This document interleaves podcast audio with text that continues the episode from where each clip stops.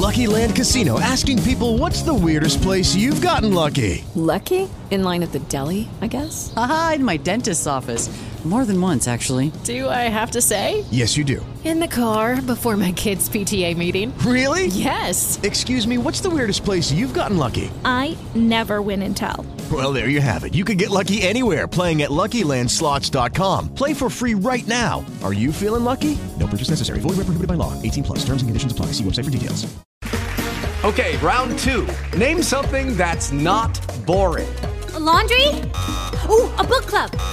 Computer solitaire, huh?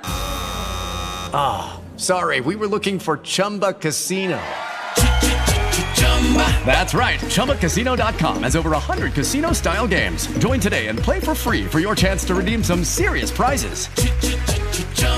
ChumbaCasino.com. No purchase necessary. Full prohibited by law. 18 plus terms and conditions apply. See website for details. Um dos itens que tem levado a inflação a subir aqui no Brasil é o, a alta dos combustíveis. Né? Os combustíveis têm subido muito e todo mundo está sentindo isso no bolso e isso está se refletindo nos índices de inflação. Sobre esse assunto, a gente vai conversar agora com o presidente do Sincopetro, que é o Sindicato de Comércio Varejista de Derivados de Petróleo do Estado de São Paulo. É o sindicato que representa os donos de postos de combustíveis, José Alberto Paiva Gouveia. Seu José Alberto, obrigado por estar aqui com a gente hoje. Bom dia.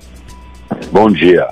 Seu José Alberto, é, eu queria começar por uma pergunta que é uma curiosidade de muitos dos nossos ouvintes. A gente vê as explicações do governo e da Petrobras para a alta do preço do diesel e da gasolina, porque elas têm, elas estão atreladas ao dólar e também é, a, a, o preço desses, desses dois combustíveis está atrelado ao movimento do petróleo no mercado internacional. Mas e o etanol que é nosso, que é plantado aqui, a cana, cana de açúcar plantada aqui, o etanol produzido aqui, por que, que o etanol está subindo tanto ah, nos postos de combustíveis?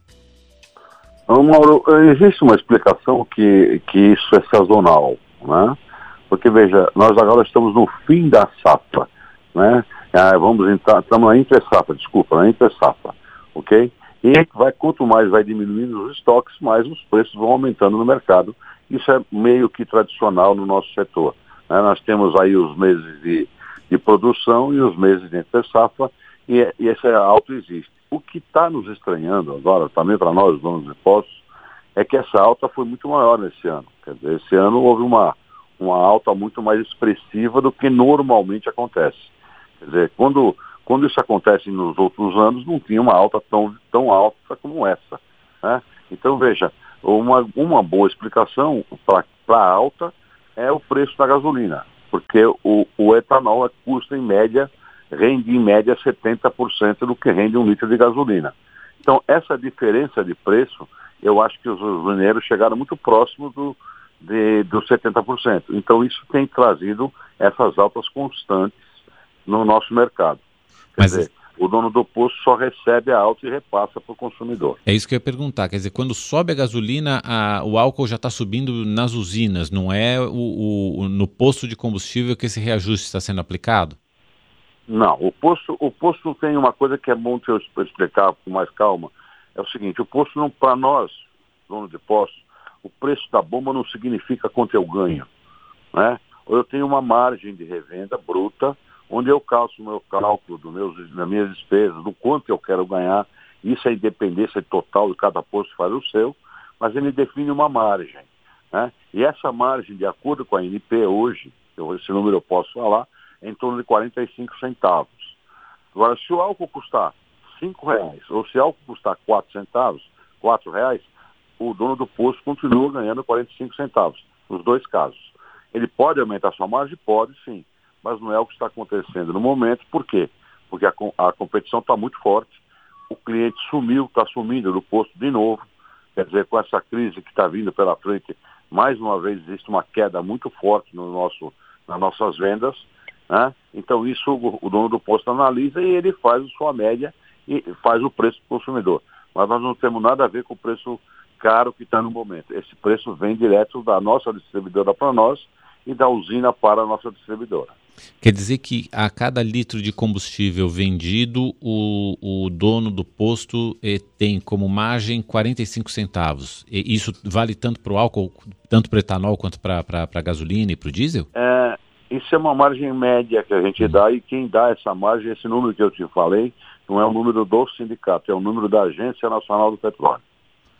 E, e, a gente tem a, a, possibilidade, já que estamos na entre-safra da, da cana-de-açúcar, portanto, da produção do etanol, a gente tem a, a, possibilidade de, vindo a próxima safra, o preço do etanol baixar um pouco?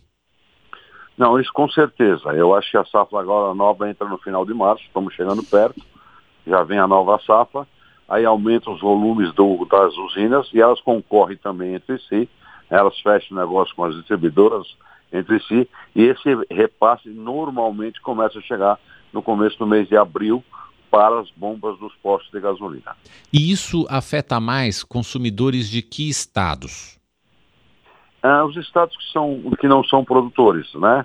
Quer dizer, os preços mais baixos hoje que a gente tem no mercado em nível Brasil são os preços praticados em São Paulo e Mato Grosso, né? Mato Grosso do Sul. Então, na grande realidade, o resto do país onde não se tem a produção de etanol, paga mais caro porque aí tem outros agravantes, outros motivos, e aí a gente vai repassando exatamente o que vem para a gente. Que, por exemplo, o transporte que deve custar mais para estados que não são produtores né, do, do etanol.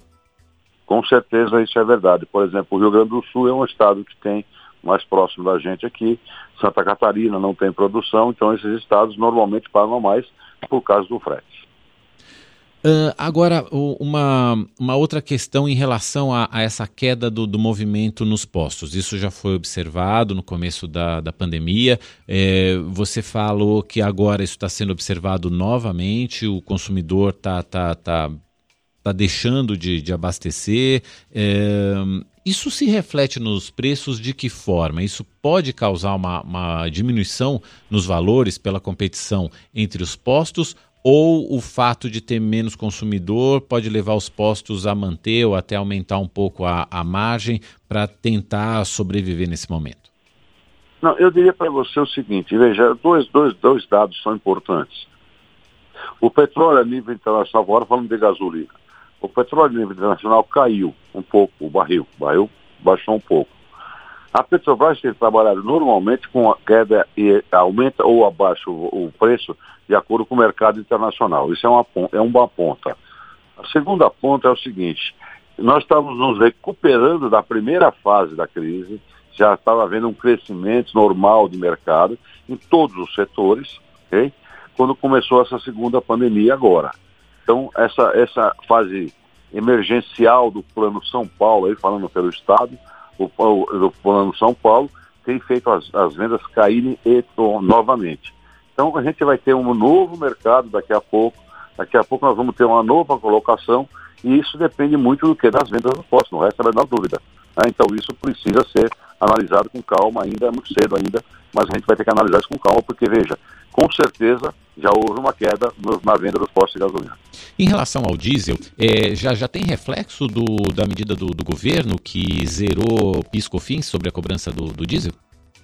Veja, uh, o PIS-COFINS está zerado na parte do diesel A, que a gente chama, que é o diesel produzido pela Petrobras. Mas ele não está zerado no diesel, uh, no biodiesel. No biodiesel continua se cobrando PIS e COFINS. Quer dizer, o governo só liberou a parte da Petrobras, aí não existe mais. Esse valor veio para as bombas. Só que ao mesmo tempo houve um aumento. E esse aumento, o que, que acontece? Está trazendo prejuízo para nós e para o consumidor. Porque, veja, eu vendo menos, ganho menos. E o consumidor paga mais para rodar o seu caminhão.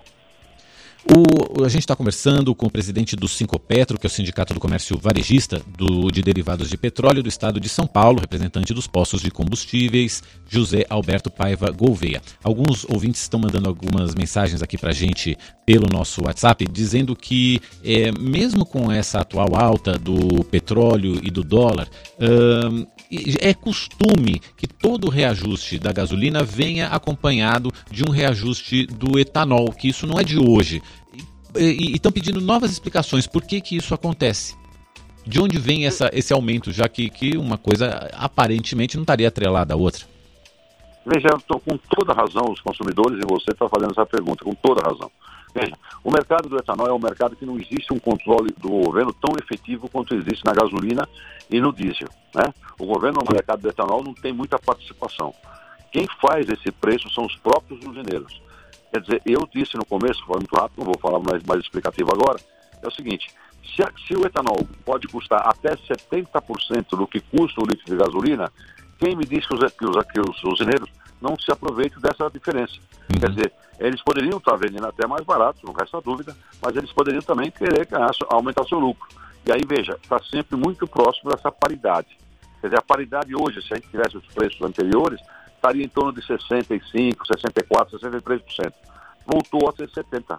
Quer dizer, existiu esse aumento. Isso é uma verdade, ninguém pode negar. Esse 70%, só para a gente deixar claro para o ouvinte, e, e, você me corrige se eu estiver é, cometendo algum erro aqui, José Alberto, esse 70% é em relação ao rendimento do, do, etanol em comparação com o rendimento da gasolina. A gasolina rende mais no motor do carro do que o etanol. Normalmente, é, essa diferença fica nesse, nesse 70%. Portanto, o etanol é normal que ele custe, que ele valha até 70% do valor da gasolina. E só que isso não é uma lei escrita de que um aumento na gasolina tenha que ser seguido de um aumento no etanol para manter essa paridade. O que o, que o José Alberto de é, Paiva Gouveia está explicando para a gente é que os usineiros acabam adotando isso como uma forma de aumentar o, o preço do etanol. É isso?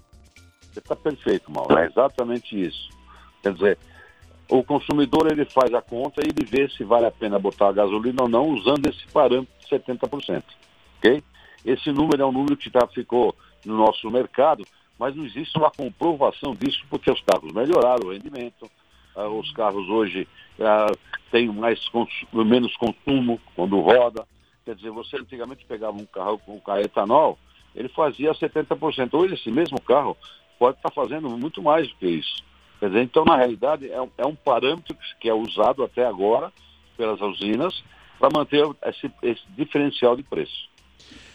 Quero agradecer muito a presença do presidente do Petro, que representa os postos de combustíveis, José Alberto Paiva Gouveia, aqui conosco no Nova Manhã. Muito obrigado pelas informações, pelos esclarecimentos e volte sempre aqui conosco. Muito obrigado. Obrigado a vocês e bom dia. Bom dia.